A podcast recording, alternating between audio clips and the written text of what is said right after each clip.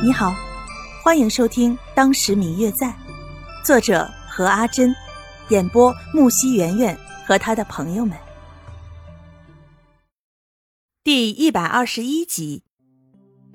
他以前来京城的时候认识的一个好朋友。方玉楠看了他一眼，怎么？难道看上他了？嘿，别担心，看上他了呢，跟哥说，哥帮你搞定。去你的！白若秋甩掉方玉楠搭在自己肩膀上的手。谁看上他了？再说了，你可靠吗？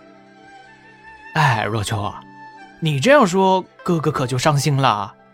你说说，咱俩从小就认识，你还不信任我？你不是还喜欢那……说到这儿，方玉楠突然没了声音。此刻，白若秋心里面跳跳的，生怕他说出那个名字来，说不出为什么。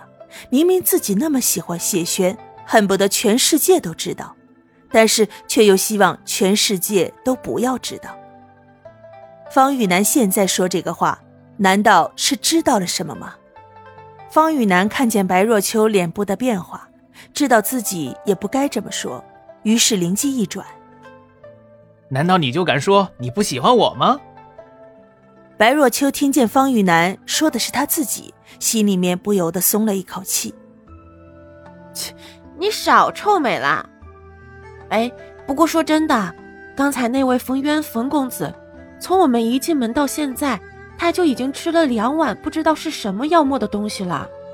看他的样子，也不像是有病啊。你知道他是怎么了吗？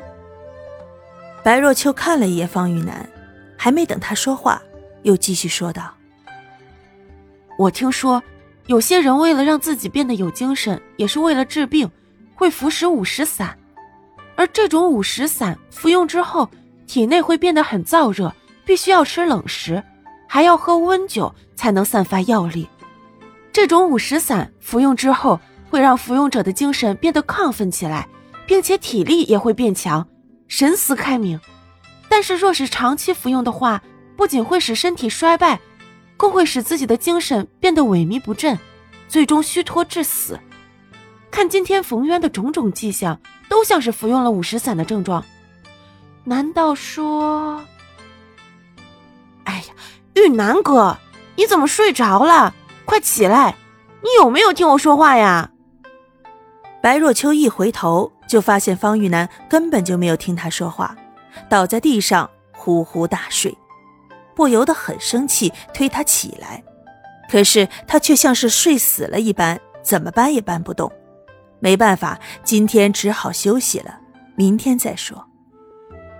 第二天，白若秋与方玉楠两个人都起得很晚。当他们起来的时候，听说冯渊已经起来了，白若秋连忙跑出去找他。昨晚有些问题，他都还没有来得及问清楚呢。去的时候，冯渊正在院子里练剑，看起来十分的专心。他的剑法十分的飘逸灵动，比起一个女子来说都要柔弱些。虽然白若秋不懂得武功，但是看见冯渊的剑法，也知道他的武功一定很好。此时，白若秋不便打扰他练剑，便和方玉楠坐在一旁等他。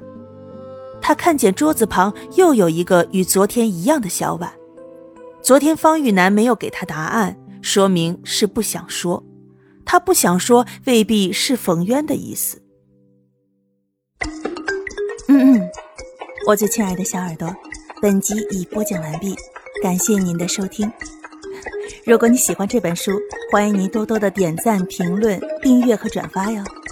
当然，也可以在评论区留言。我会在评论区与大家交流互动的。喜欢这本书就给他点个赞吧，你的点赞和评论是我们创作最大的动力。感谢您的收听。